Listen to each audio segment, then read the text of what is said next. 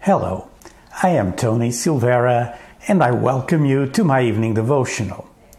On tonight's episode, we're going to see what happened with Jonah in the whale's belly. This is a famous uh, Bible story and it goes like this uh, God called to Jonah one day and told him to go preach to Nineveh because the people were very wicked. Jonah really hated this idea because uh, Nineveh was uh, one of Israel's greatest enemies, and Jonah wanted nothing to do with preaching to them. Uh, so, uh, what he tried to do, Jonah tried to run away from God, from God's call, in the opposite di- direction of Nineveh. So he headed by boat to Tarshish. Now God sent a great storm upon the ship, and the men decided Jonah was to blame, so they threw him overboard. As soon as they tossed Jonah in the water, the storm stopped. We know also that uh, God prepared uh, a fish in Jonah 1:17 it says now the Lord provided a huge fish to swallow Jonah.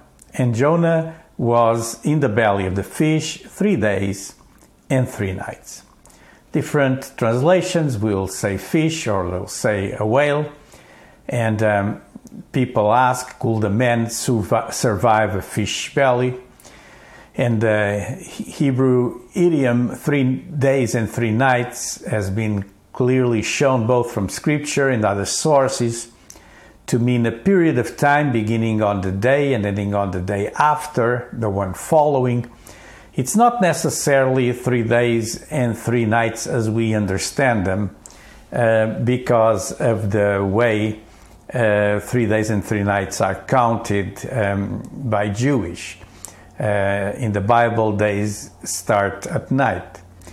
So, uh, but put this aside. God sent a big fish, some call it a whale, to swallow Jonah and to save him from drowning. While in the belly of the big fish or the whale, Jonah prayed to God for help, repented, and praised God. For three days, Jonah sat in the belly of the fish. Then God had the big fish throw up Jonah onto the shores close to Nineveh. Uh, Jonah then preached to Nineveh and warned them to repent before the city is destroyed in 40 days. The people believed Jonah they turned from their wickedness, and God had mercy on them. Jonah now became angry and bitter because God did not destroy the Ninevites, who were Israel's uh, enemy. When uh, Jonah sat to rest, God provided a vine to give him shade. The next day, God sent a worm to eat the vine and Jonah now sat in the hot sun, complaining and wanting to die. God called out to Jonah and uh, scolded him uh, for being so concerned and worried about just a plant, while God was concerned with uh, the heart condition and lives of 120,000 people who lived in the city of Nineveh. This is the story of Jonah. Now, Jesus and Jonah uh, have some connection. In Matthew 12 40, Jesus said, For as Jonah was three days and three nights in the whale's belly, so shall the Son of Man be three days and three nights in the heart of the earth. Uh, the disciples didn't know what Jesus was talking about, but he was talking about his resurrection. Also, Jesus mentioned the sign of Jonah. Uh, this is mentioned in Matthew 12 and Luke 11 because the scribes and Pharisees asked Jesus for a sign. Uh, to which he replies, He will not give any additional signs to this uh, evil generation besides the one already given in Jonah. By other words, he calls Israel to repent as Nineveh repented. They believed in Jonah, they should believe in Jesus. There are some elements to this sign. First, both Jonah and Jesus spent three days inside something a fish and the earth. Nineveh repented, but Jesus' generation will not. And Jesus is greater than Jonah as a prophet. Jesus spent three days in the belly of the earth, dead uh, with our sins on his innocent head. God commanded Sheol to spit him out into glorious resurrection life.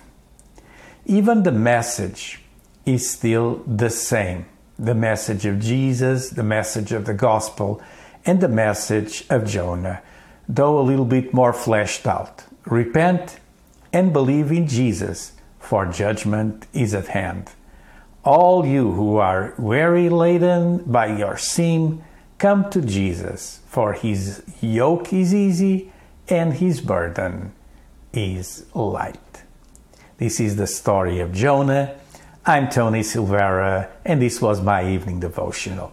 I'd like to pray for you that you will receive the message of Jesus, just like the people of Nineveh received the message of Jonah. They repented, and God gave them a new opportunity.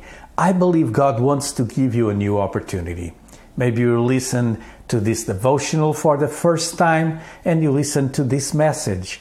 Let me tell you that God is sending you a message today through this devotional, and He's calling you to repentance. Let me pray for you. God, I pray for everyone watching my evening devotional tonight.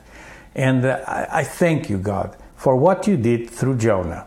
Nineveh was saved, and you gave them a new opportunity. I thank you even more for what you do through Jesus. Through Jesus, we can all be saved as we repent and as we obey to your word. God, I pray that you will do wonders tonight in the lives of all of those that are watching my evening devotional. I pray this in Jesus' name. Amen. God bless you. This is the end of another devotional. If you enjoyed it, please give it a thumbs up. If you're on YouTube, please click the subscribe button, the red button under the video. This will help other people to get access. The video will be watched by more people as you do so. Uh, while you're still here, let me talk about Substack. Find me on Substack. This is where you can subscribe by email to my evening devotional or just enter the page and get access to all my past devotionals, including the outline, the audio message, and the video link to YouTube.